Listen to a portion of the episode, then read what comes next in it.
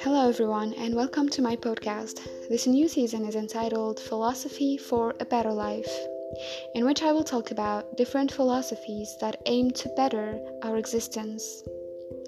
We are shaped by our thoughts, we become what we think.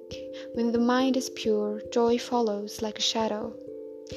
This is a very common quote that you might have come across. We often read really good quotes that make our thoughts wander. Some of them even help us to overcome hardships or take important life decisions. The previous quote is actually a saying of the famous Gautama Buddha, who is a spiritual teacher, a religious leader, and philosopher, and also the founder of Buddhism. In this podcast, I am going to talk about the 10 teachings of Buddhism for a better life.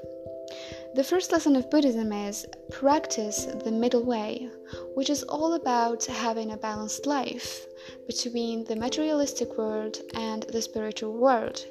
For example, living a very luxurious life uh, can make you very attached to the materialistic world and therefore detached from the spiritual world.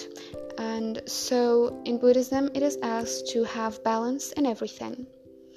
The second lesson is adopt the right view. This lesson is all about awareness. Being aware of your thoughts, your feelings, and the world around you is really good because it helps you become wiser. For example, if a, person comes to you and insults you, instead of reacting or acting upon your uh, impulses, you would take a minute and think twice about their action. You would think that maybe this person uh, is hurt, or maybe they didn't have the education they deserved, uh, which is why they act this way.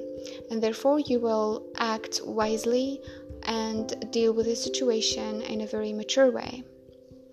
The third lesson is create good karma. There is a great quote that goes, We reap what we sow, uh, which is very correct because everything we do comes back to us in life, be it good or bad. And in Buddhism, uh, one must do good things with no expectations, and therefore these good, uh, these good things will come back to you at the right time. The fourth lesson is live every day like it's your last. This is all about living in the present moment because the past and the future only exist in our minds. The only thing we have is the present. And in order to live in the present moment, you can practice meditation and mindfulness.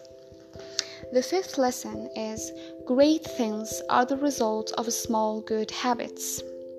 In Buddhism, uh, the little steps that we take every day are really important because at the end they become very great thing. However, taking a huge leap is a risk because you might lose motivation and interest and therefore, and therefore give up. Uh, so, this is the end of today's podcast, which is part one of Buddhist teachings. Stay tuned for the second part, and thank you for listening.